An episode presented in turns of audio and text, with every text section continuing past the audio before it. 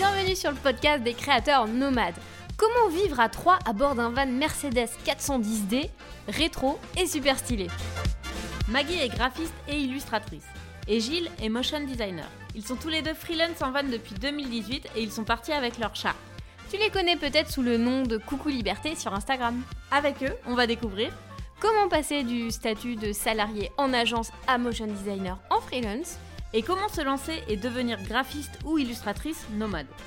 Comment trouver des clients à distance quand on vit en van et comment la van life a changé leur rapport à la vie. Et bien sûr, on évoquera aussi le processus pour convertir et vivre à bord de Pépère, leur van. Ici Mumu et je suis avec Clem. On a décidé de convertir un bus scolaire en studio de création et en cinébus. On t'explique tout ça sur notre blog et notre chaîne YouTube Voyage en roue libre. Notre objectif est de t'aider toi aussi à devenir un créateur nomade, que tu sois photographe, rédacteur, vidéaste, designer, illustrateur, graphiste. L'idée, c'est que tu puisses devenir un freelance heureux depuis ton canapé ou sur une plage du Costa Rica. Nous avons donc décidé de partir à la rencontre de créateurs nomades aux quatre coins du globe pour qu'ils partagent avec nous leurs conseils, leurs galères et leurs inspirations. Si tu souhaites te lancer en freelance ou que tu as envie de booster ton activité de créateur, on te donne rendez-vous sur créateurnomade.com slash guide, et créateur nomade ça s'écrit au pluriel, pour recevoir un guide qui t'aidera à te démarquer et à attirer des clients, même si tu es timide. Tu recevras aussi nos emails avec des astuces, des conseils, des portraits, des invitations. Et tu seras aussi informé de la prochaine ouverture du campus des créateurs nomades. Bref, c'est un vrai shot de motivation pour les créateurs et les entrepreneurs. Allez, c'est parti, on retrouve Coucou Liberté sur les routes. Euh, coucou Maggie et Gilles, merci de nous rejoindre sur le podcast. Est-ce que vous pourriez vous présenter chacun votre tour, expliquer aux auditeurs euh, quel âge vous avez, d'où vous venez, ce que vous faites dans la vie, en bref, qui vous êtes en trois phrases? Bah, Bonjour déjà, euh, tu commences? Ouais, bah, Gilles, alors 36 ans, euh, motion designer, graphiste depuis 2014, on vit en van depuis 2018 et auparavant on vivait en région parisienne avant de, de vivre en van. Et euh, bah, du coup, euh, Maggie, euh, j'ai 37 ans, je suis graphiste illustratrice. Et, et voilà. et quel est le trait de caractère qui définit le plus l'autre selon vous? Donc, Maggie, qu'est-ce que c'est le trait de caractère qui, qui, caractérise le plus Gilles et inversement Attention. Attention. c'est une très bonne question, question piège. non, je sais pas, j'aurais dit créatif, mais dans plein de domaines. Il n'y a pas un seul, c'est pas que le motion, c'est euh, vraiment dans, dans, Un trait de caractère. Un trait de caractère, ce serait. Ah oui, c'est pas. Bah, oh, ça... Si, ça marche. En fait partie. En fait, tu as un peu un multipotentiel. Euh. Oui, voilà. Polyvalent, ouais. Et Maggie, Maggie, je dirais. Ah, tu vas dormir dehors hein.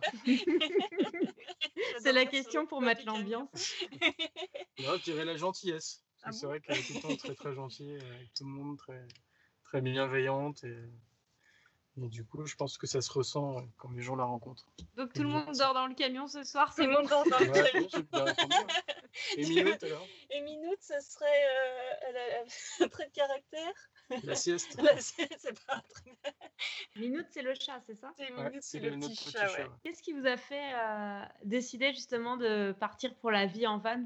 Comment euh, vous avez euh, changé de vie? C'était quoi l'élément déclencheur? Je crois qu'on a eu euh, aussi un petit, on avait un petit ras-le-bol de, de, la région parisienne. En fait, on travaillait depuis déjà très très longtemps. Oui, une dizaine d'années. En Paris, ouais, ouais une dizaine d'années, ouais, ou un peu plus. J'ai dû quitter mon travail. Donc, comme Gilles, lui, il était déjà en freelance. J'ai déjà vu en freelance que je pouvais un peu travailler de n'importe où. Euh, j'avais des missions sur place, mais j'en avais pas mal où c'était chez moi. Mhm. Et que ce soit euh, chez moi, là où on habitait, ou euh, n'importe où, chez les parents ou autre, quand on est en vacances, il n'y avait pas de problème. Donc on voyait que c'était compatible. Et puis nous, on avait fait nos études aussi à Paris on a été monté sur Paris parce qu'on n'est pas parisien à la base. On monté sur Paris faire les études et puis après on est resté parce qu'on avait nos premiers jobs et les seconds et les et tout, ça et le dixième. Et du coup, euh, Ouais, ouais, voilà, on s'est dit que, comme moi je connaissais un peu le freelance, euh, on s'est dit que c'était quelque chose qui était possible. Ouais. Du coup, moi j'ai suivi après, j'ai ouvert euh, mon statut et puis, et puis ben voilà, on est allé, enfin, on a déjà quitté notre appartement. Enfin, c'était une maison, oui, c'était une maison. après, on a trouvé peut-être un mois après le camion. Ensuite, on a commencé à l'aménager. Et on a mis quand même euh, neuf mois parce que euh, bah, il y avait aussi le travail. Euh, nous, on n'avait pas. du coup, on a été chez les parents pour pouvoir pour pouvoir construire le van. Enfin voilà, c'est. on a mis neuf mois en tout cumulé, quoi, euh, parce qu'il y avait euh, plein de choses à gérer en même temps. Ouais, ben, en fait, c'est qu'on voulait voyager, parce qu'on n'avait pas trop voyagé. On avait fait nos études, on avait travaillé, avec, euh, on avait réussi à faire des choses pas mal. Et puis, puis c'est vrai que nous, les voyages, c'était deux, trois, deux, trois voyages comme ça, en avion, mais pas des trucs où on prend notre temps, pas des gros voyages. Et ça, c'était l'occasion. Et euh, ouais, pour résumer un peu. Euh, et puis il y avait aussi que le, fait de construire le camion, c'était un peu comme un projet de, de, graph... enfin, de graphisme, mais de, créatif, parce que fallait apprendre quelque chose euh, à zéro et puis construire. Quoi. Ah bah, pour nous, neuf mois, on trouve ça hyper court, hein, parce qu'avec le juste, on est à deux ans et on a toujours pas. je crois que je vous suivais au début sur, sur Facebook, quand vous avez commencé tout juste votre, votre, votre camion. Ah ouais, bah ça remonte, hein Ah oui, ça remonte. ah, c'est pas la même surface quand même. Ah bah non, c'est pas la même surface, c'est sûr. Bah, vous devez avoir le double ou, euh, ou le triple même que, de surface. Il fait 12 mètres de long. Ah, ouais, bah ouais. Du coup, vous avez le double. du coup, il y a aussi le, fait qu'on n'a pas les saisons euh, en notre faveur. Et ouais, c'est ça, on peut pas travailler toute l'année euh, parce que bon, quand il fait moins 20, c'est moins intéressant de travailler dedans. Oui, c'est clair. Mais, mais du coup, le, processus que vous avez eu de vous dire bon bah aujourd'hui là, on a envie de changer de vie, est-ce que ça s'est fait sur ces neuf mois-là ou vous avez eu un processus un peu plus long en arrière-plan dans votre tête pendant que vous travaillez? Parce que toi, tu as fait la, la, transition de freelance, euh, euh, pas de freelance, de euh, travailleur à freelance. Comment tu as géré cette transition? Est-ce que tu es passé directement freelance, tu as tout mis par terre, puis tu as fait le grand, saut? J'ai dû quitter mon travail pour des soucis de santé, donc le temps que le. Comment ça s'appelle? Bah, Les démarches. oui, les démarches euh, se fasse, eh ben, nous, ça, ça, a dû prendre un mois euh, ou un peu plus. Non, un peu ça plus. a pris six mois. Oui, six mois, pardon. et donc, du coup, pendant ces six mois, euh, je pense que ça a bien travaillé dans nos têtes. Et, et, donc, et donc bah, voilà c'était vraiment euh, plus ça allait, c'était vraiment ce qui nous faisait, euh, ce qui nous motivait le plus en fait. Euh, plus on, en avait parlé et puis ouais aussi sur les réseaux sociaux, ça nous donnait envie. Et puis plus ça allait, plus on se disait mais oui c'est trop ça qu'on veut faire et, et voilà en fait.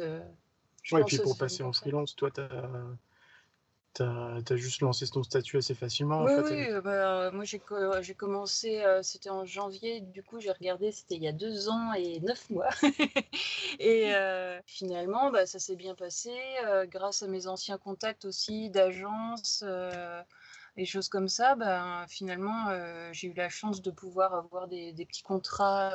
bon, la première année, c'était très, c'était il n'y avait pas beaucoup de choses, mais la deuxième année, euh, c'était plutôt une bonne année. Donc, je suis assez contente. Euh, Et comment, quel type de, de, projet, par exemple, vous avez chacun? Est-ce que c'est des projets, des missions ponctuelles ou vous avez des, des, clients de long terme? Comment ça fonctionne chez vous? Toi, c'est toi, c'est tout le temps les mêmes clients. Ouais, j'ai on va dire que j'ai un gros client. Euh, mais c'est plusieurs intervenants à chaque fois, donc c'est souvent des missions. D'accord pas, on n'a pas conclu quoi que ce soit. C'est, ils font souvent appel à moi et c'est, euh, on va dire que c'est le même groupe, mais euh, c'est pas à chaque fois le même client. D'accord. Et euh, donc ça, c'est pour de la retouche photo, donc c'est, c'est vraiment pas mal. Après, c'est plus ponctuel, c'est ouais pour des projets d'illustration, des choses comme ça, pour des, des affiches. Ouais, c'est assez, assez, intéressant. D'accord. Et toi, euh, bah, Moi, il y a quelques clients qui reviennent de temps en temps, mais en général, c'est plus, plus des nouveaux clients. Comme euh, sur Motion, c'est des gros projets en général. Et comment vous les trouvez? Non, on n'a pas trop démarché. Non, ouais, on a, bah, toi, tu avais déjà pas mal de, de connaissances ou de. Enfin, c'est pour ça aussi qu'on faisait appel à toi parce que tu étais quand, même, quand même assez bon dans le milieu. Je dis pas ça parce que c'est toi, mais. non, ouais, ouais, non, on avait du réseau un petit peu. Et, actuellement, comment vous faites? Parce que vous êtes beaucoup à distance depuis votre van. Est-ce que c'est facile de maintenir votre réseau Comment ça se passe en fait pour trouver vos clients si vous voulez avoir des nouveaux clients? Bah, c'est c'est peut-être un petit peu plus dur, ouais, Que, parce que c'est vrai que bon, bah, là maintenant il y, a, il y a le Covid, mais avant il y avait pas mal de d'afterwork ou de de réunions, en fait, surtout dans le motion, c'est un petit milieu à, Paris. Donc, euh, il y a souvent une espèce d'apéro où tout le monde se réunit. qui permet de montrer qu'on est toujours vivant et qu'on fait toujours euh, de l'animation. Mais là, maintenant, c'est plus, euh, enfin, je dirais pour ma part, c'est de, de, continuer à travailler, même si on n'a pas de projet qui rentre. C'est de faire des petits projets personnels, etc. et d'avoir une exposition constante. Et puis après, être un peu à l'affût euh, des fois, il y a des gens qui demandent des coups de main sur Twitter, euh, sur plus rarement Facebook. Après, on est euh, inscrit dans des répertoires de freelance aussi. Moi, je suis dans les trucs. il y a des répertoires, des agents de freelance qui sont un peu privés, pas comme Malte, hein, un peu des trucs plus sur liste, quoi, on va dire. Mm. Où ils nous contactent de temps en temps. Après, bah, pour toi. Plus pour toi, moi je suis sur Malte, donc du coup j'ai quelques contrats, enfin oui, j'ai pas mal de contrats grâce à cette plateforme. Et puis après, euh, ça a été euh, pas mal. Euh, ben, Liberté aussi. Du bouche à oreille, oui, grâce aussi à, Coucou Liberté, grâce à notre compte. on m'a demandé des affiches pour des comment ça s'appelle des salons pour par exemple le Camper Van Weekend donc ça c'était cool euh, et puis, euh, enfin voilà, après, ils redemandent assez souvent, euh, quand ils cherchent, par exemple, pour, des pour un illustrateur, ils me demandent si je suis disponible. Donc ça, c'est vraiment, ça, vraiment cool. Et puis, après, c'est... par exemple, je sais pour le logo, j'avais fait un logo, on m'avait demandé comme ça, mais je sais pas, peut-être je pense c'est sur LinkedIn parce que j'avais des fois communique un petit peu mmh. Et je pense mmh. que aussi sur, ce, sur ce, cette plateforme-là, enfin oui, c'est un réseau social plutôt, euh, ça, enfin, on arrive à avoir peut-être des contacts avec. Euh, sur Dribble aussi Ouais, sur Dribble et tout. Euh, pas mal de petites choses comme ça qui, qui offrent de la visibilité. Et puis, je pense que c'est comme ça peut-être que j'ai eu certains contrats. Et je voudrais revenir sur la, la question des, des agences privées que, dont tu parlais, Gilles des agents de, créateurs. Comment ça fonctionne avec eux? Moi, je n'ai jamais travaillé euh, de cette manière-là. Du coup, je suis un peu curieuse, puis je pense que ça peut intéresser. Comment tu fais pour être répertorié chez eux? Comment ça se passe? Euh, Alors, il y a certaines plateformes, j'ai plus les noms en tête, mais euh, où on peut postuler. C'est un petit peu comme un, comme un entretien d'embauche, en fait. donc, du coup, tu, tu, envoies ton profil, un petit peu tes, tes références.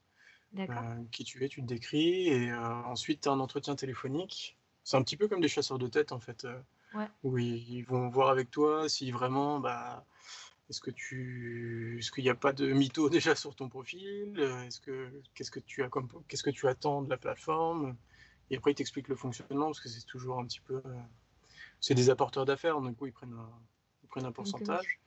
Mm. ça, c'est un type de, de, fonctionnement. Après, j'ai une autre personne qui a un réseau, lui, un, un réseau de freelance, voilà, il est agent.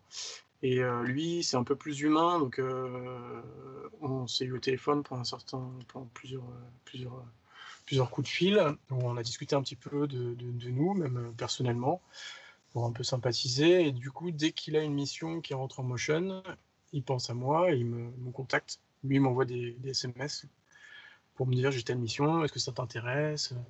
Et puis on fait comme ça, quoi. Est-ce que tu es dispo surtout? Parce que souvent, la disponibilité est compliquée des fois. C'est tout le temps au moment où, on a déjà deux ou trois gros projets, qu'on en a d'autres qui viennent. C'est jamais quand il n'y a rien. Euh, oui, quand il n'y a rien, il se passe rien. Je voulais revenir sur ce que Maggie, toi, tu disais, euh, que justement, euh, tu es beaucoup, en fait, sur beaucoup de plateformes en ligne. Nous, euh, un petit peu pour préparer le podcast, on a un petit peu regardé et on s'est rendu compte que vous aviez six comptes sur Instagram. Oui. c'est énorme.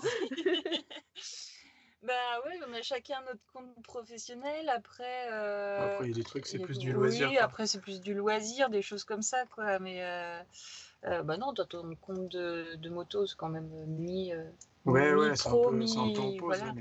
Pourquoi autant d'amour pour Instagram Alors, je, je, ne sais pas. Non, mais c'est vrai qu'on a plus, on a peut-être plus catégorisé. Par exemple, c'est vrai qu'il il y a Coucou Liberté, bah, c'est à nous deux on a chacun notre compte pro. Et puis moi, par exemple, j'ai un compte perso pour, euh, pour juste les photos bah, que je ne va pas mettre sur Coucou Liberté, par exemple. Donc en fait, vous êtes à 7 comptes. Ok. ah, c'est vrai qu'on compartimente parce que des fois. Euh, oui, pour pas qu'il y ait tout. Euh, il y a certains comptes où les personnes vont tout poster, enfin tout et n'importe quoi, mais des fois on s'intéresse qu'à une facette de la personne. par le graphisme, par exemple, si on poste des trucs si je pose des trucs de sport euh, comme ça, ça va peut-être pas parler aux gens, quoi. Donc, euh, ça les saoule plus qu'autre chose. on préfère avoir des petits comptes. Ouais, c'est ça. Et puis, euh, bah, après, historiquement, c'est parce qu'on avait aussi des premiers comptes qu'on n'a jamais fermés. Oui, aussi. après, les trucs où on est vraiment actif, c'est il y a Coucou Liberté. Là, moi, j'avais un compte pour, la, pour les préparations moto, mais c'est un petit peu en pause. C'est nos comptes de graphistes après qui sont. Ouais, c'est ça. C'est plus ça. Ouais, les comptes de graphistes. c'est plus. En fait, je trouve que sur Instagram, c'est plus facile de repartager ou, euh, ou je sais pas, il y a peut-être plus de visibilité, je sais pas, par, rapport à Facebook où je trouve que ça a beaucoup plus, euh, comment dire ça, c'est beaucoup plus atténué. Je trouve qu'il y a moins de retours ou, ou même euh, de, de, de, critiques ou de choses comme ça. Euh, euh, enfin critiques positives ou, négatives, hein, enfin de, de retour euh, de manière générale. il y a de moins en moins d'interactions. Ouais, voilà, c'est ça. C'est que euh, Facebook, c'est devenu une plateforme un peu forum, plus de partage dans de recommandations, de recherche d'avis, etc. Alors, bah, c'est sûr qu'Instagram, c'est un, un espace pour les créateurs quand même. c'est un espace de, de, de partage de création, c'est très esthétique et tout, donc c'est aussi ce qui est recherché sur la plateforme.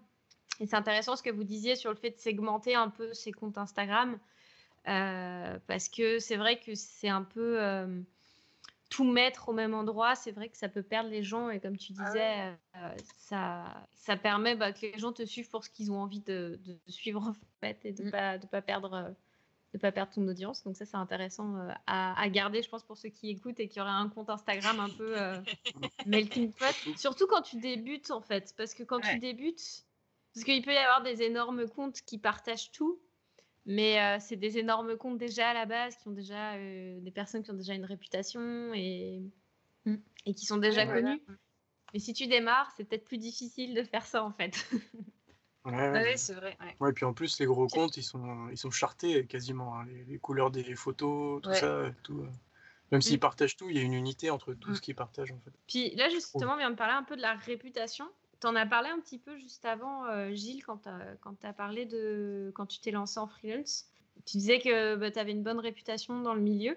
Comment, euh, selon toi, on arrive à construire une, une réputation euh, quand on est un designer? Bah, Guy, tu peux prendre aussi la, parole sur le sujet. Moi, moi j'ai eu la chance de commencer euh, le motion. Enfin, à l'époque, j'étais à Publicis, en fait. Et j'étais.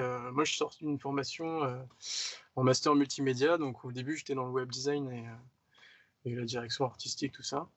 Et j'ai eu la chance, c'était en 2009 de commencer au tout début du motion. Ça n'existait pas en France en fait. Et, euh, sauf que les agences ont commencé à sentir euh, la tendance et ont monté des petites cellules de motion avec des gens. Il n'y avait pas de formation, donc on apprenait tout sur le tas.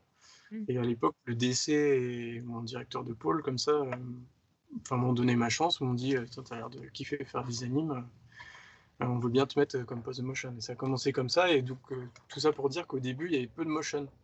Du coup, quand on arrivait à un certain niveau en motion, euh, ben, on était un peu connu, on va dire. On n'était pas beaucoup. Hein. On était, euh, quand on faisait des apéros justement avec tous ces gens-là, euh, on était, je sais même pas, une petite dizaine, une vingtaine au tout début. Maintenant, il y a beaucoup plus de monde sur le marché, mm. mais ça permet de, de construire justement cette réputation, surtout qu'on côtoie mm. beaucoup de gens en agence de communication. Et il y a beaucoup de turnover dans les agences. Et du coup, les, on peut connaître 10 personnes dans la première agence, et 10 personnes-là, elles vont être réparties en plein de nouvelles agences. Et au final, euh, bah, tout le monde connaît un peu notre nom, quoi. Donc, euh, ça permet euh, de d'élargir son réseau finalement. Ça fait un petit peu. Ouais, finalement, un passage en agence de com, ça peut être bénéfique pour ton activité de freelance plus tard, en fait. Ah, oui, je pense. Enfin, moi, de mon point de vue personnel, je pense c'est pas c'est pas adapté à tout le monde parce que c'est une ambiance un peu spéciale sur mmh l'agence où on va. Il faut, faut, faut, être jeune pour supporter tout ça, mais c'est super intéressant, même ne serait-ce qu'au point de vue commercial et gestion de projet, de côtoyer mmh. des, des, chefs de projet, des directeurs de clientèle, de comprendre un peu comment ils fonctionnent et pourquoi ils font ça. Parce mmh. qu'on est créatif, mais le graphisme, ça reste un travail de commande. Quoi. Donc, il euh, mm. faut comprendre cet aspect-là, et d'autant plus en freelance, où là maintenant, on, fait, on a toutes les casquettes en freelance. Il faut savoir se vendre, il faut savoir se. Oui. Faire de la comptabilité. on sent que c'est le domaine que tu préfères, Maggie. tout à fait. Moi, les chiffres, c'est ma passion, bien sûr. c'est pas toi qui s'en pense au niveau de la réputation. Bah, moi, j'en sais rien du tout. J'ai pas bah, autant de réputation. Bah, réputation. oui, non, mais pas pour ce domaine-là. Oui. Moi, ça aurait été plus pour peut-être parce que j'ai fait un passage où j'ai été décoratrice. Peut-être pour cet aspect-là, en fait, où j'ai on va dire une petite réputation, mais pas non plus énorme. Mais je sais qu'on me demande, par exemple, on m'a demandé encore pendant assez longtemps si je pouvais faire certaines choses et bah, je pouvais pas avec ce mode de vie, c'est pas compatible, mmh à grand regret. mais du coup, non, même dans le graphisme, non, je suis. C'est ouais, mais après, les, les gens ils savent que tu sais très bien dessiner et tout, et puis ils, sont aussi eux partis dans plein d'agences différentes. Après, la réputation, c'est pas forcément une réputation euh, pour être euh, comme, euh, je sais pas moi, Rudivore ou, ou Milton Glaser ou, oui, voilà, Paul C'est une réputation dans ton réseau aussi. Oui, voilà, c'est ça quoi.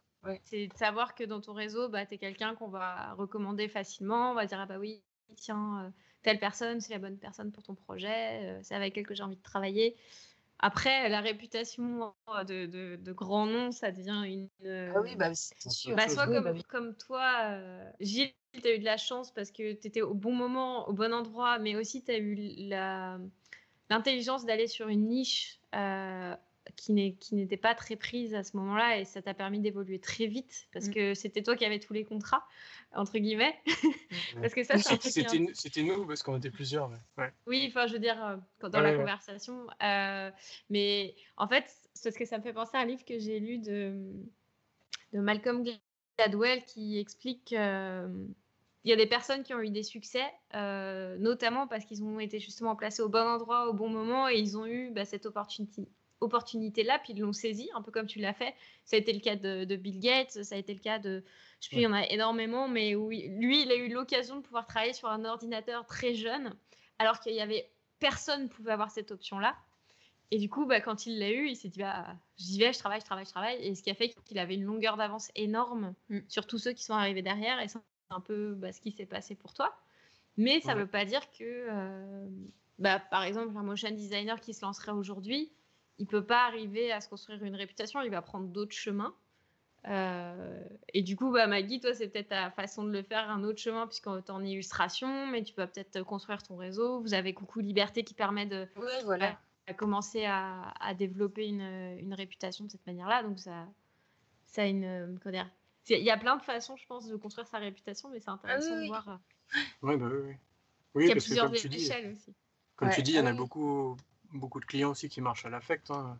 Quand tu t'entends très très bien avec mm, quelqu'un, mm, mm. Euh, ça peut être euh, un bon plan pour euh, avoir beaucoup de contrats quoi, au final. Même si tu n'es pas justement une célébrité. on n'est pas des célébrités. Une superstar du graphisme. non, mais ah bah c'est vrai que sa réputation, c'est aussi un gage de confiance en fait. Enfin, ça rassure un client met ta réputation, comme tu le dis, c'est aussi euh, le fait bah, que tu sois une personne sympathique euh, avec qui euh, ça marche bien ou qui est capable de comprendre ton client et du coup il te fait confiance. Et du coup, ben, tu as plus facilement des contrats peut-être qu'une personne qui a une haute réputation mais qui, ou qui est très très douée dans ce qu'il fait mais qui est insupportable et avec qui on n'a pas envie de travailler en fait. c'est sûr. ou juste qu'il ne sait pas s'y prendre avec les clients et qu'il ne les comprend pas en fait. Mais d'ailleurs, ça me fait penser, euh, Gilles, parce que tu avais du coup quand même euh, une certaine euh, réputation avant de te lancer en van dans le motion design. Est-ce que tu as eu peur un petit peu as eu des peurs en te lançant justement en disant, en devenant digital nomade, de contrarier ton réseau finalement? Eh ben, un petit peu, bah, je, ne vais pas mentir, hein, l'activité elle a baissé aussi hein, depuis qu'on est en, van, mais c'est aussi un choix personnel parce qu'il y a certaines personnes qui choisissent de faire, euh, de beaucoup bosser et c'est un peu le chiffre qui, compte. Nous c'était plus le bien-être qui comptait. Donc, euh, mais oui, oui, il y a une, petite appréhension parce que tu peux pas te. J'ai eu pas mal de contrats où on me demandait d'aller sur place. Et si j'avais été là où on était, j'aurais été sans problème. il y a eu des moments où j'avais pas de contrat, j'aurais pu les prendre. Mais là, je ne peux, mm. peux, pas les prendre, il faut expliquer un petit peu aux gens que pourquoi. Euh, puis des fois, il faut expliquer plusieurs fois parce qu'ils ne comprennent pas bien euh, ce qu'on leur raconte. Mais, euh, mais après, avec le recul, sur le moment, oui, et après, avec le recul, ça se fait très bien. Mais sur le moment, oui. Ben, c'est comme c'est le saut dans l'inconnu, on ne sait jamais. Hein. Mm. Est-ce que tu as eu d'autres peurs? C'est vrai qu'au début, quand j'ai eu vraiment pas beaucoup de contrats la première année. Je me suis dit, bon, euh, j'espère que ça ira euh, pour, euh, pour après, quoi. Et, puis finalement, ça a été, ça a marché pas mal au bouche à oreille, des choses comme ça. Donc, c'était, c'est plutôt rassurant.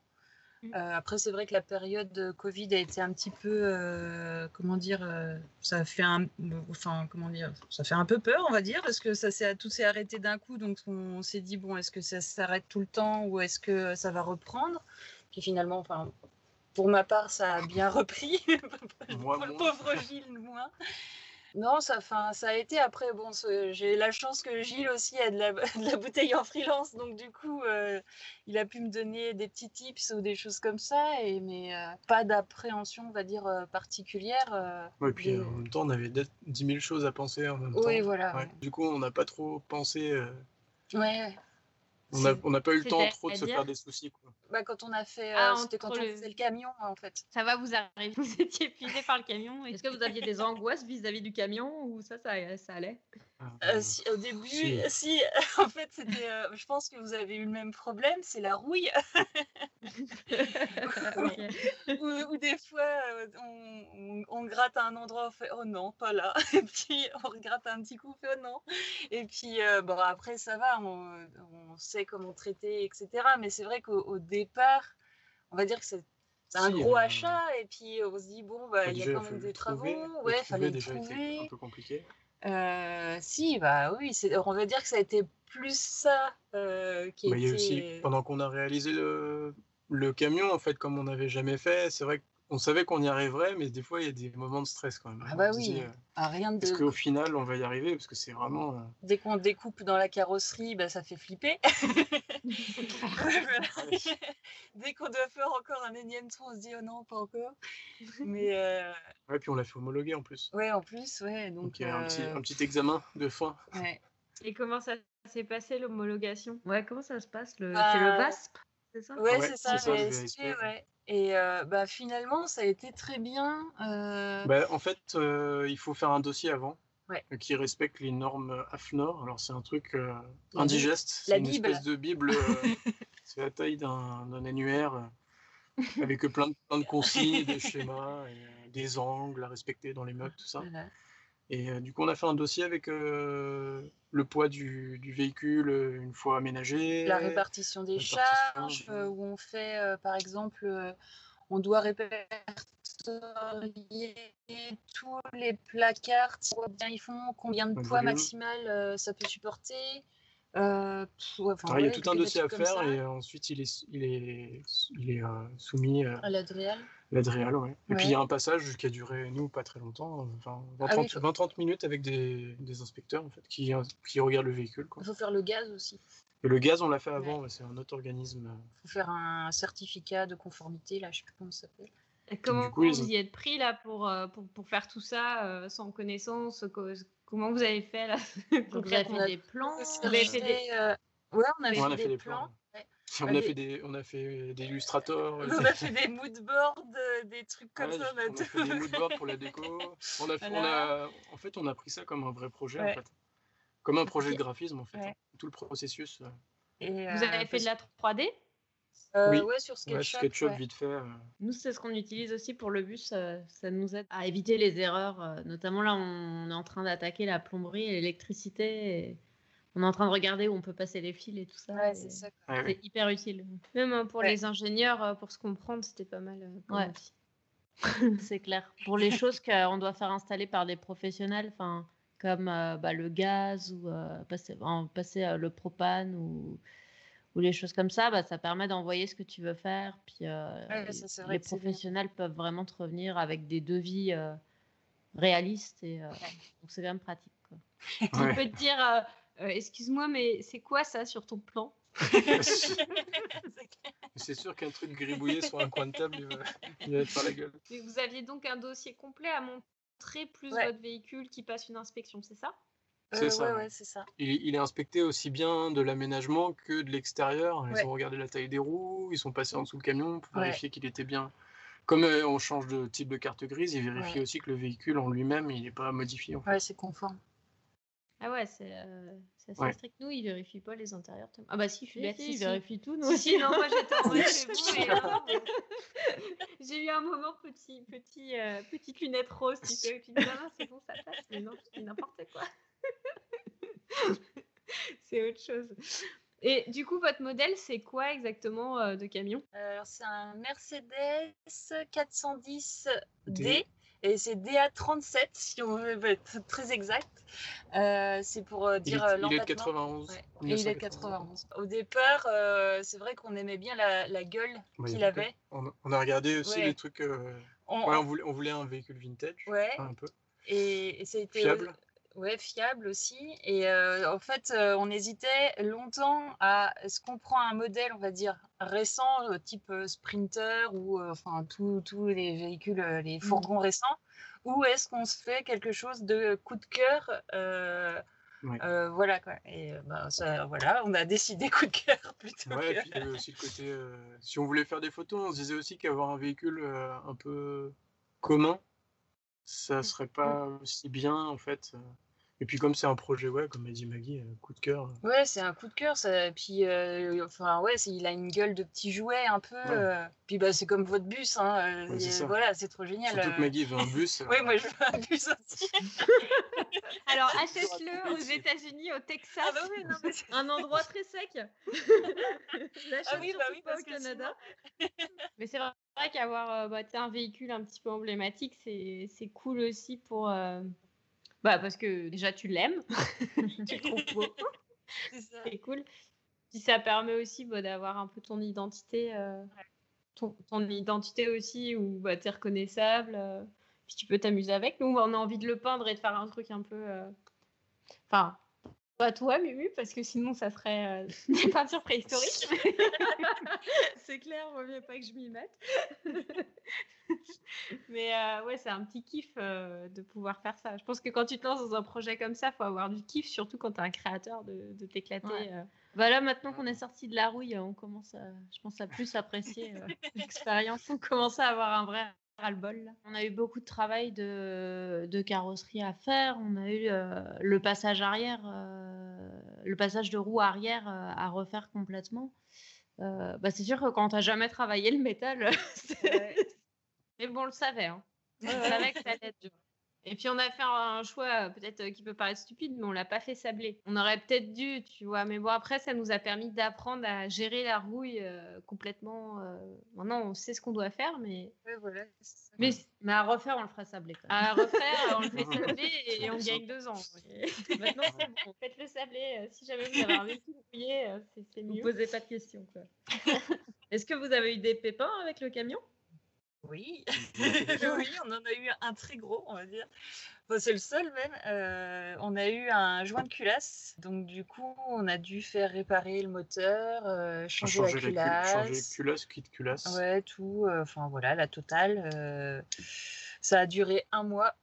Bon, on n'était pas, on était, du coup, on a dû prendre Airbnb. Moi, ça va, on était à Biarritz, il y a pire.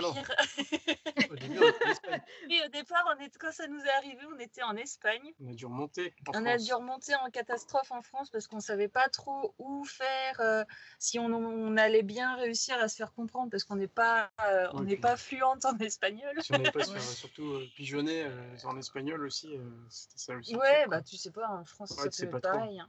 Et puis du coup, on s'est dit bon bah on va aller en France. On avait eu, on avait regardé aussi sur des forums pour voir si le garage qu'on avait vu était bien. Et, donc du coup, on a été là.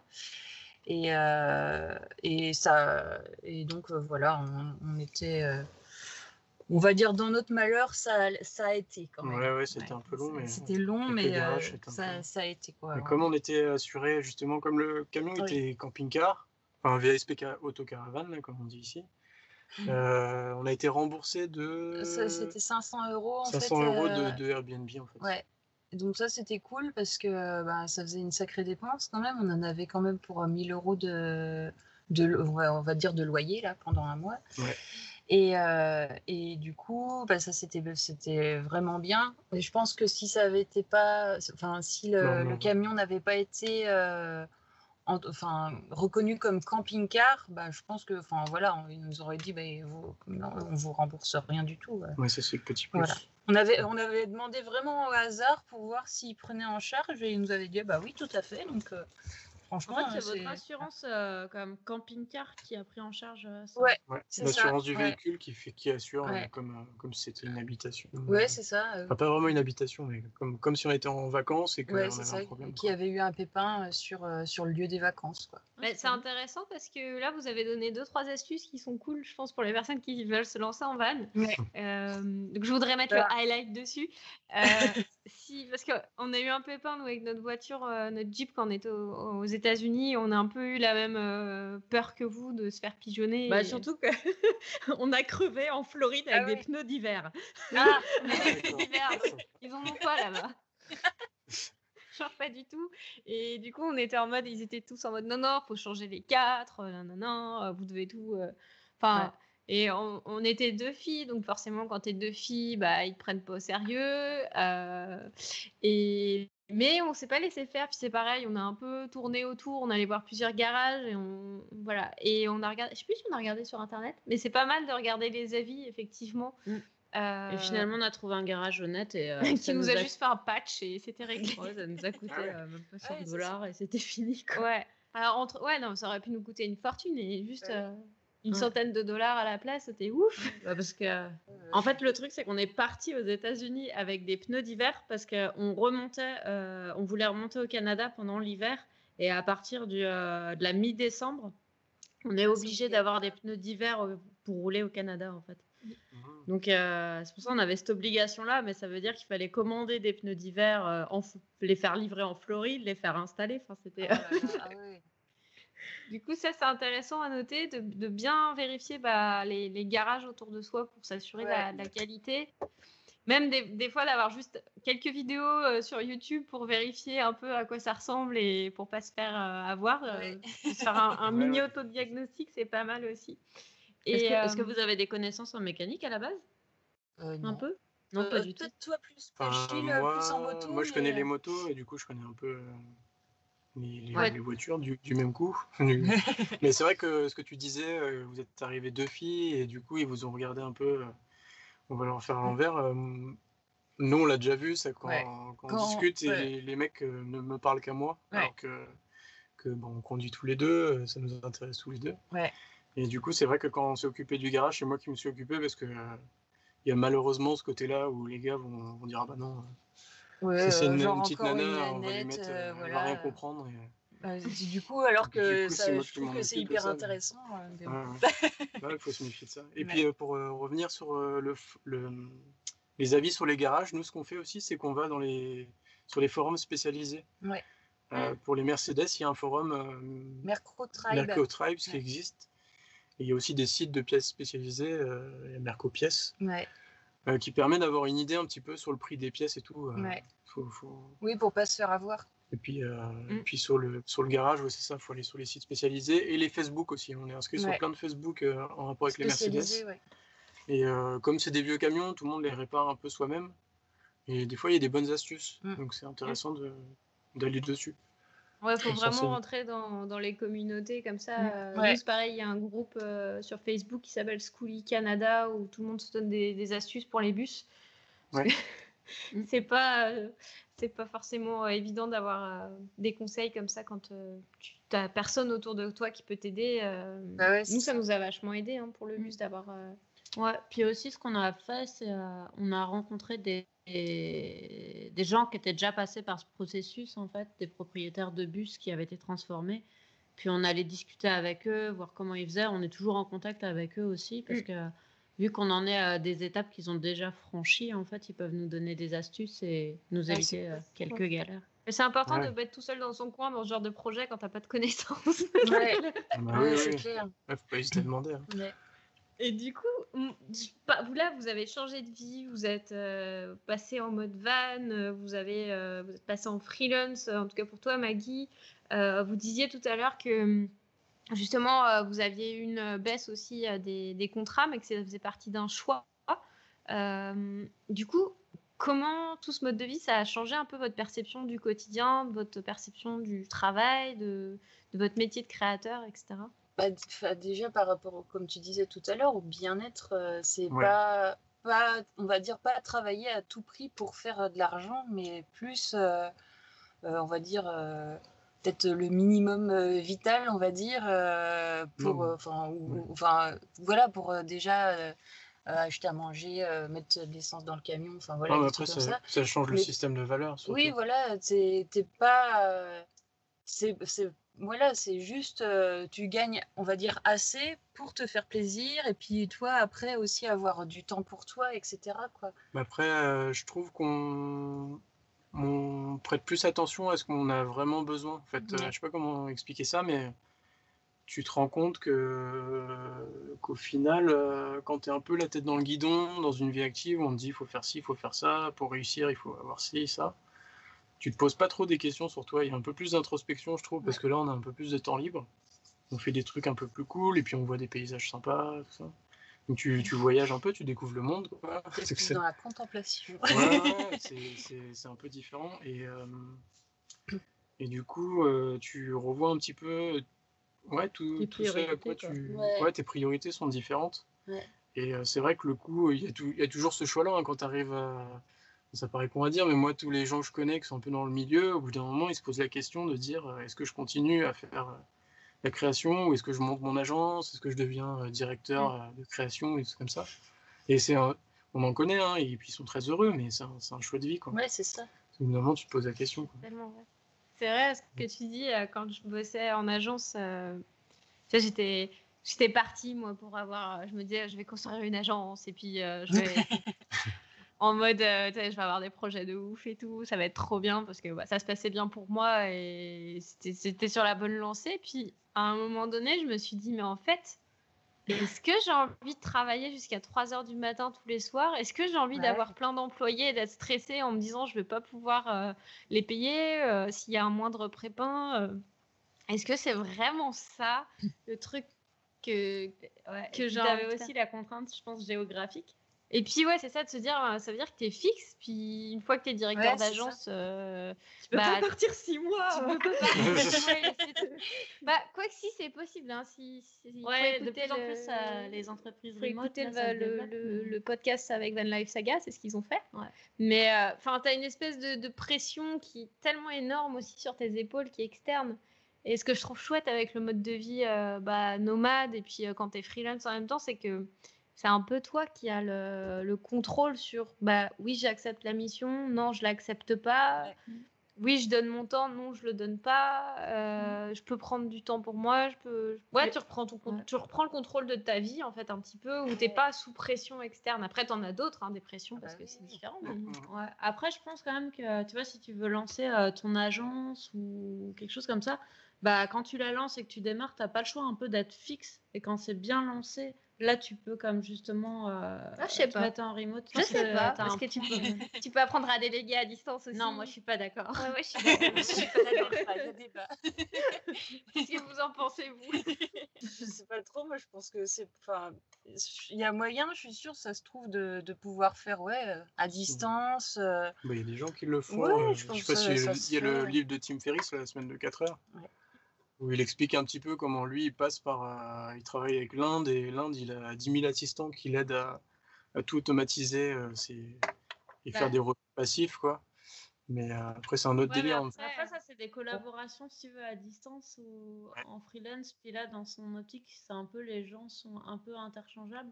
Quand tu crées une entreprise, tu veux que ça fonctionne et tout, bah c'est vrai que tu veux retenir des talents et et je sais, à distance, je sais pas pour le lien. Bah si, regarde, parce qu'il y a plein d'entreprises, genre euh, Buffer, euh, ils font tout à distance, ils sont full mmh. remote. Regarde mon client, euh, on est full remote tous. Mmh.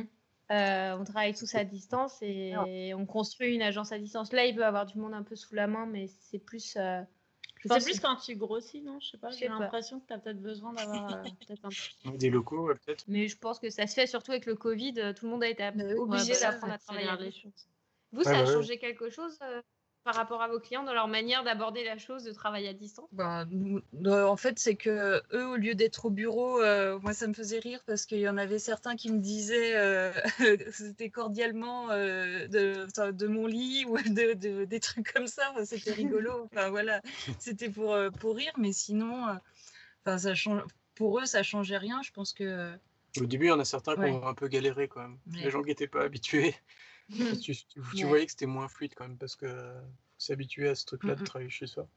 Mais c'est vrai que, enfin, avec ceux avec qui euh, j'ai toujours travaillé, euh, c'était par mail ou quoi, et ça, ça a pratiquement rien changé. Euh.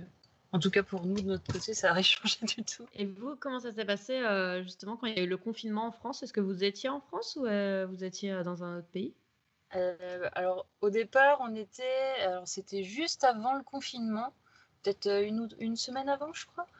Euh, on était en Espagne, on était euh, au-dessus de Valence, je me souviens, à Alcocebre.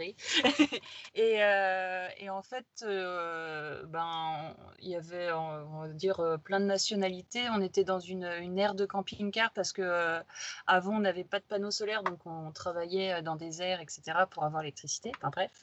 Et donc, ça commençait on va, enfin, on va dire, euh, il y avait un petit vent de panique, on va dire, euh, au ah sein du, de l'air, on va dire. Et mmh. euh, on voyait ben, plusieurs personnes. Il y avait un Norvégien en face de nous qui nous disait que sa fille lui avait dit de. Non, l'ambassade. non, c'était l'ambassade qui leur a dit de rentrer carrément. après, il y a sa fille qui a appelé pour lui dire, elle, elle était infirmière, qu'il fallait qu'elle rentre aussi. Enfin voilà, pareil.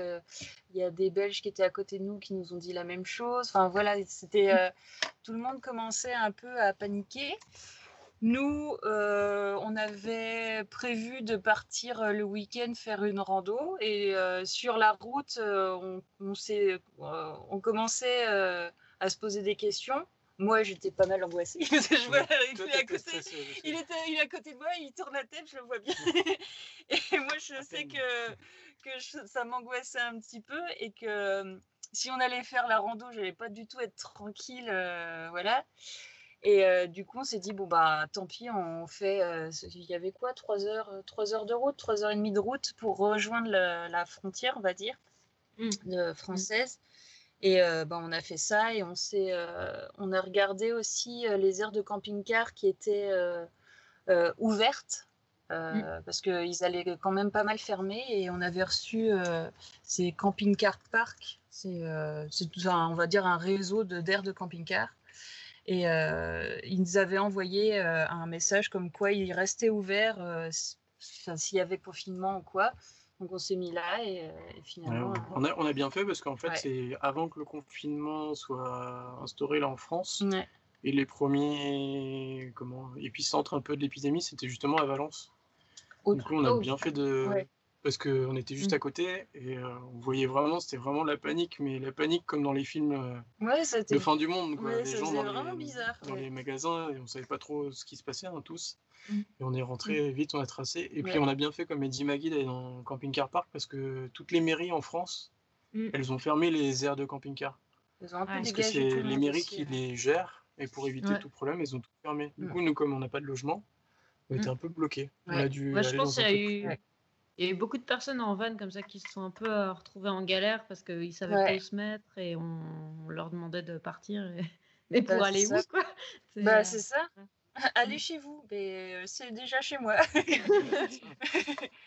ouais, donc du coup, nous, c'était cool parce que au départ, on n'était que, on va dire, 5, je crois, sur euh, l'aire de camping-car. Donc bien, bien espacé, etc. Nous, on a fait, on va dire, notre petite euh, quatorzaine euh, sur, euh, sur notre aire, là. Et après, on s'est retrouvés, peut-être une semaine après, on était tout seul. Mais pendant un mois, on était tout seul. euh. Franchement, ça, ça va. On était quand même euh, par rapport à d'autres qui étaient, où c'était pas cool la situation. nous, on était, on est on bien était bien, quoi. Au moins, euh, ça va. Ça s'est Oui, c'est clair. Ah oui, ça. Puis on ça- avait du boulot en plus.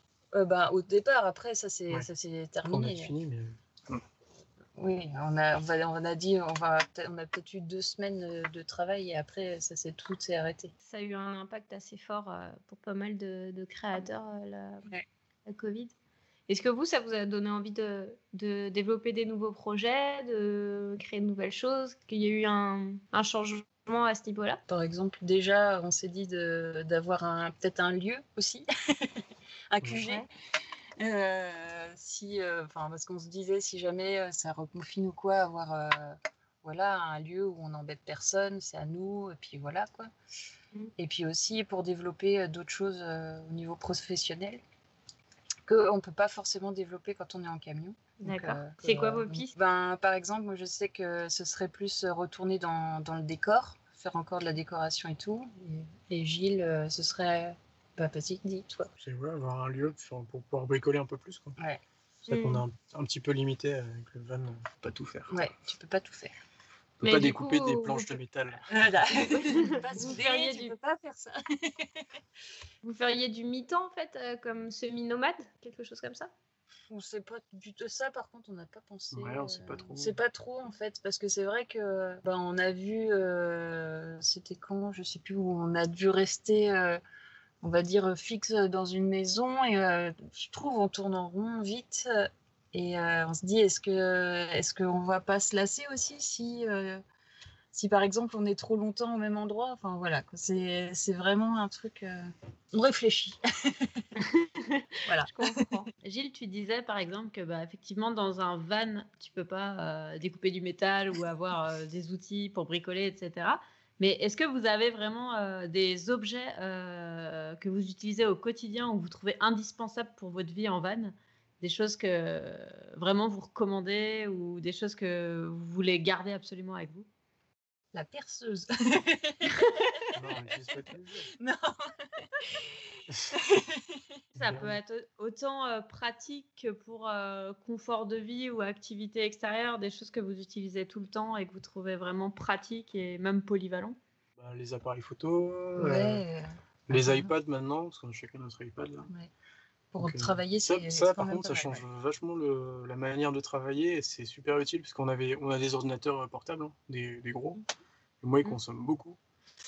Et de tout, tout passer à la phase conception sur l'iPad, Ouais.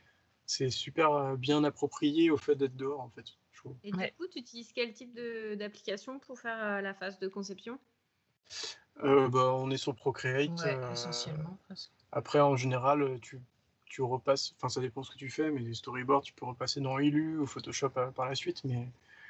Tu... Et après, j'ai un autre truc, ah, je l'ai pas...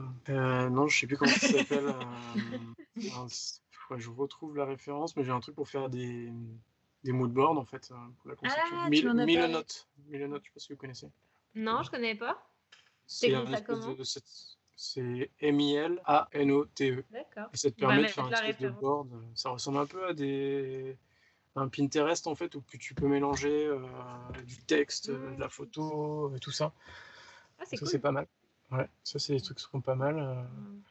Après, ouais, c'est Procreate qu'on utilise beaucoup sur ouais. panneau. Bah, c'est vrai que pour ça, c'est enfin, un bon outil, euh, un bon outil de création, on va dire. Et puis le truc de, de notes aussi, où tu peux écrire dessus. Ah oui, ça, euh, oui, oui, c'est vrai. Euh, moi, j'ai fait pas mal de tout ce qui est, comment dire, toutes les notes et tout. Enfin, voilà, comme on peut écrire, comme si c'était un carnet, mais tu l'as tout le temps sur toi et tu peux faire vraiment beaucoup de choses. Enfin voilà, on va pas faire euh, de la pub pour iPad, mais. et c'est quelle application que tu utilises pour tes notes du coup? Ah bah non, bah, c'est le, truc de base euh, sur Notes. Euh, et ben, tu peux écrire dessus, tu, tu peux, ouais, tu peux écrire. On a le pencil en fait. Ouais. Ouais. Mmh. Ouais, Et du coup, pour, pour alimenter toutes ces machines, vous faites que, comment pour l'électricité? Vous avez installé du solaire, c'est ça? Ouais. Ouais, récemment. C'est du lithium. On a un panneau 370 watts en back contact, du coup c'est les derniers panneaux LG, et on a une batterie de lithium de 200 ampères. Donc euh, on est bien. ça marche assez bien. on est super content parce que ça fait peut-être deux mois qu'on l'a. Ouais. Et, tout le temps à 100%. Ça recharge euh, hyper franchement, vite. C'est... on est super content. Le, panneau il est inclinable, mais déjà sans l'incliner, ça recharge hyper vite là pour l'instant. Donc, euh, Ah, c'est cool. Donc c'est top. Et... on a aussi des power banks aussi qu'on avait d'avant déjà. Qui nous permet qu'on n'a plus de, de jus d'en avoir un peu encore. Ouais, parce qu'avant, euh, sinon, on était tout le temps dans les airs pour avoir l'électricité dès qu'on avait une mission, donc c'est pas, ouais. pas ouais. très drôle au bout d'un moment. En Espagne, en Espagne, ça va. En Espagne, c'est cool, on va dire. Mais euh, si euh, tu es au fin fond euh, du Morvan, désolé la région du Morvan, mais c'est pas rigolo. Et euh, comment vous faites en général pour Internet, pour avoir accès? Est-ce que vous avez euh, des options euh. Des fournisseurs préférés qui sont vraiment idéaux pour la van life en Europe? Ah oui, ah oui. alors surtout, euh, il faut. Bah déjà, on utilise la partage de connexion. Oui, partage de connexion bah, avec notre, notre mobile.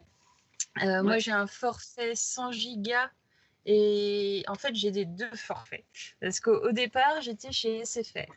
SFR, si on est quatre mois hors de France, euh, ça leur plaît pas et du coup ils voudraient qu'on rentre sauf que bah quand tu es euh, dans notre mode de vie tu vas pas rentrer parce que ton opérateur de téléphone te le dit et, et euh, donc là ils vont facturer le moindre le moindre octet la moindre seconde ou quoi et puis donc ça commence à faire cher donc maintenant je suis passée voilà chez Soch et chez Orange. Et parce que Gilles était chez Orange et il avait aucun souci. On a aussi demandé à pas mal de monde pour savoir euh, quel était l'opérateur, euh, on va dire, le, le moins euh, embêtant. et, et, donc, ce qui revenait souvent, c'était ben, Orange ou Soch. Et plus pour l'étranger, enfin Europe, etc., Free. Aussi, ça marchait bien. Par contre, à chaque fois, Free en France, tout le monde dit que c'est pas top. Ouais, c'est ouais. pas ouf, mais par contre, euh, à l'étranger, c'est nickel. Ouais, parce qu'ils se branchent sur le, le, réseau principal euh, du pays, du pays en fait. Ah, ouais. Nous, c'est pareil, on a pris une puce free pour aller en Bulgarie. Donc, euh... on a utilisé d'autres trucs quand on est en Bulgarie. On a utilisé deux. Après, on a acheté des puces locales aussi. Ouais, aussi. On varie les plaisirs. Ouais, j'avais fait ça aussi en Espagne parce que bah, il me fallait absolument que je communique avec mes clients, donc c'était obligatoire. Ouais, puis il y a des pays aussi où ça coûte vraiment pas cher. Ouais, ouais. ça dépend où t'es.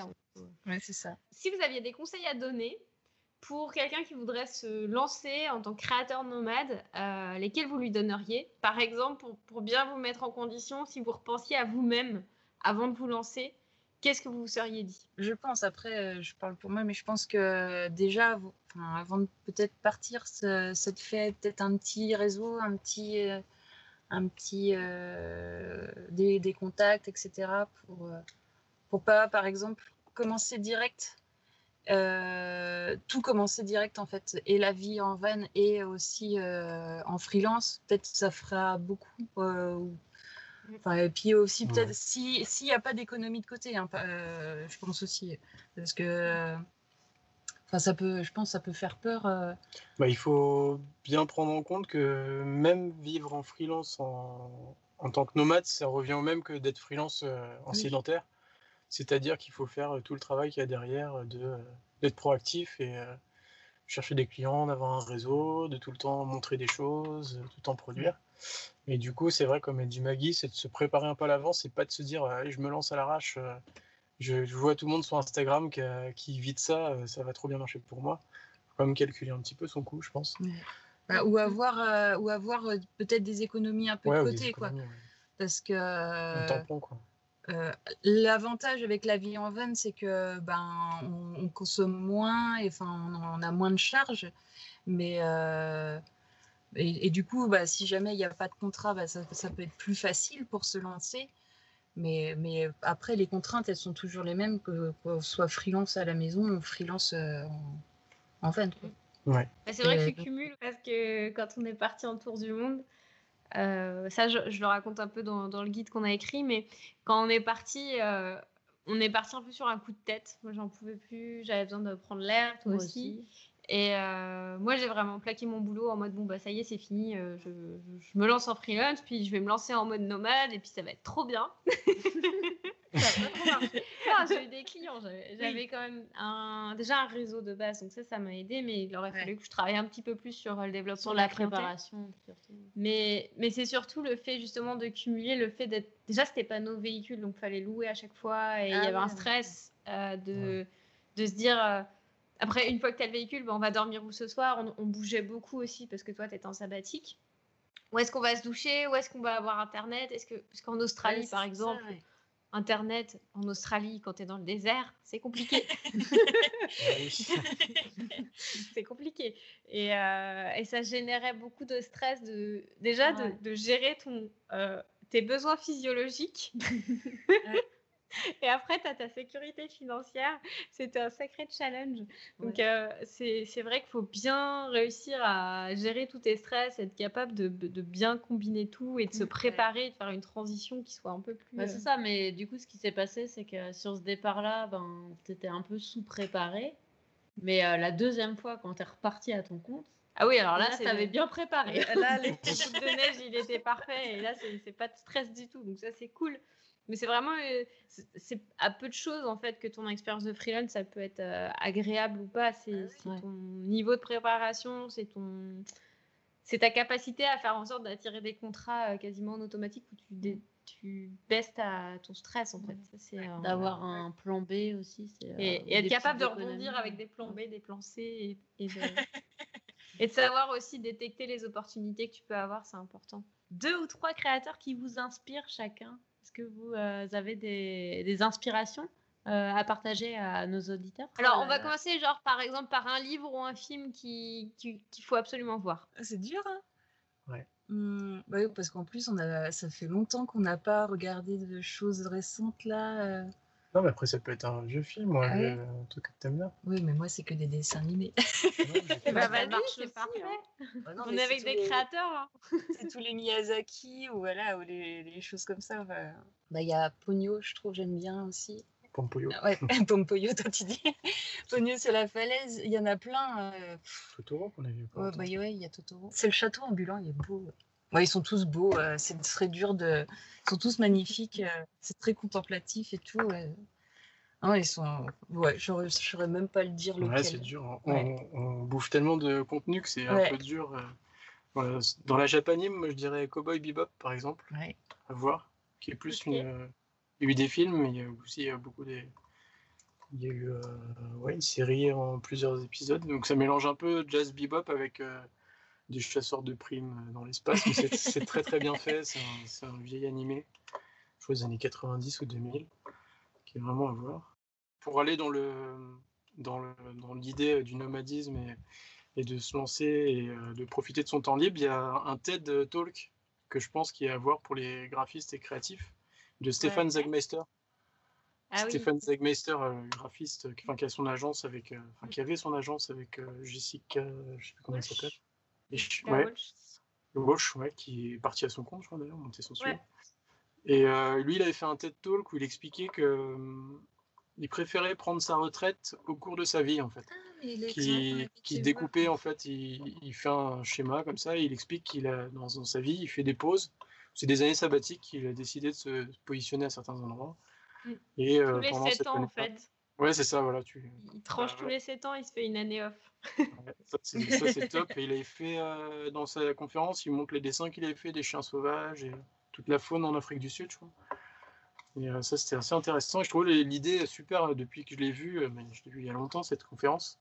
Et je trouve que ça, ça parle complètement, en fait, par rapport à, l'idée de profiter de sa vie au moment où tu es actif et où tu mmh. peux en profiter pleinement par rapport à attendre une, une, sainte, le Saint Graal de la retraite, comme, les générations précédentes. Mmh. Voilà, c'est ça. pas forcément l'envie comme, comme, tu l'as quand tu es plus jeune. Mmh. Est-ce que vous avez des comptes Instagram que vous suivez assidûment? Oui, j'en ai un que toi aussi t'aimes bien, la Pascal Campion. Ah oui, parce que un illustrateur, c'est magnifique euh, ce qu'il fait. C'est des petites BD, mais. Euh, ouais, c'est des, ouais, des petites euh, scènes de vie, des petites BD, c'est très joli. C'est assez poétique. Ouais, très poétique. On va mettre tout ça dans la description, toutes vos, toutes vos recommandations, puis dans l'article qui est associé à ce podcast, puisqu'on a tout qui est résumé pour ceux qui ont envie de repasser dans l'article pour reprendre les bons conseils et, et en savoir plus sur vous.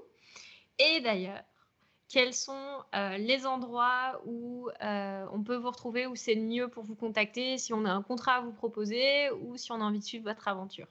Bah, Déjà sur euh, Instagram, pour, sur Coucou Liberté, pour voir, on va dire, notre aventure. Et puis après, bah, sur nos comptes professionnels respectifs, donc Gilles. bah, moi, superslick.tv sur Instagram.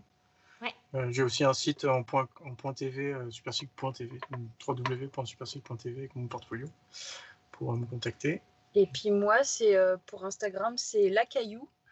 là et caillou comme un caillou et, et puis et puis sinon bah, j'ai pareil un site où, qui s'appelle la caillou qui s'appelle la caillou.fr voilà ok c'est parfait. parfait.